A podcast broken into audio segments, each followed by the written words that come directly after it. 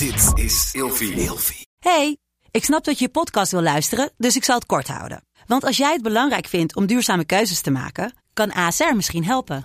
Nou hoor ik je denken, hoe dan?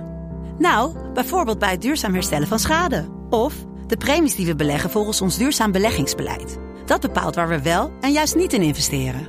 Wil je meer weten over welke duurzame keuzes ASR maakt? Ga dan naar asr.nl slash duurzame keuzes. ASR doet het. Zo, dan kan je nu lekker naar je podcast luisteren. Vroeger. Meneer de Munnik, we bespreken deze week het onderwerp het Friese volk. En in deze aflevering hebben we altijd een verhaal in de categorie slagveld, ziekte of oorlog. We gaan het hebben over de Friese opstand tegen de Romeinen. Ja, de Friesen zijn meerdere keren in opstand gekomen tegen de Romeinen. De eerste keer is in 28 na Christus, wanneer dus een of andere beide handen Romein eh, de maat voor huiden aanpast. Ehm, het heeft te maken met de, de huid van een oeros wordt als maatstaf eh, genomen waaraan de geleverde huiden moeten voldoen. Ehm, de Friesen leven onder de Romeinen en ze zijn een soort van opgenomen in het Romeinse Rijk. En dan moet je een soort belasting betalen en moet je dus huiden leveren. Maar de Friese os is veel kleiner. Is wat kleiner, ja. Veel kleiner. En de Romeinen die gaan dus, zeg maar, de Friese te lijf door boerderijen plat te branden, nog meer dingen of nog meer huiden op te eisen. En eigenlijk een soort terreur op de Friese te laten neerdalen. Nou, de Friesen zijn het hier niet mee eens. En die organiseren zich en komen in opstand tegen de Romeinen.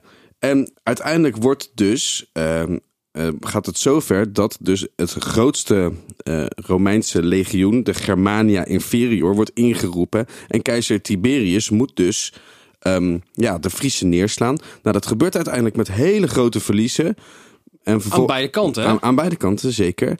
En eigenlijk is er een soort van agree to disagree. Het heeft 60 jaar geduurd, lees Ja, ik hier. absoluut. En vervolgens, ja. ehm, de, de Friesen krijgen dus een enorme reputatie onder de overige Germaanse volkeren. En ze staan eigenlijk gewoon ja, een soort van symbool voor eh, opstand en verzet tegenover de Romeinen. Pas in 47 na Christus werden de Friesen opnieuw onderworpen.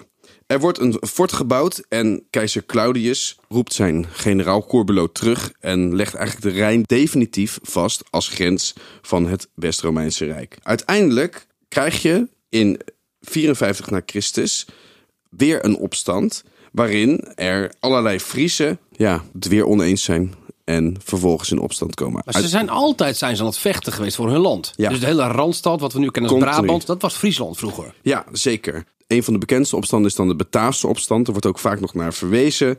Dat eigenlijk ja, komt het weer op hetzelfde neer. Ehm, er moesten hulptroepen geleverd worden. Dit werd geweigerd. En vervolgens eh, gaan ze dus weer in opstand komen. Twee En- stuk gemaakt. Twee stuk gemaakt, absoluut. Vol gas. Vol gas. En, maar ja, de Friesen zijn ook een soort los stammenverband. Dus onderling krijgen ze ook ruzie. En daardoor vervalt eigenlijk de opstand een beetje. Maar de Romeinen zijn het zat. En ze willen niet langer meer in oorlog zijn met de Friesen. Dus ze laten alles op ze beloop. Het is zoals het is. Tot morgen. Vroeger.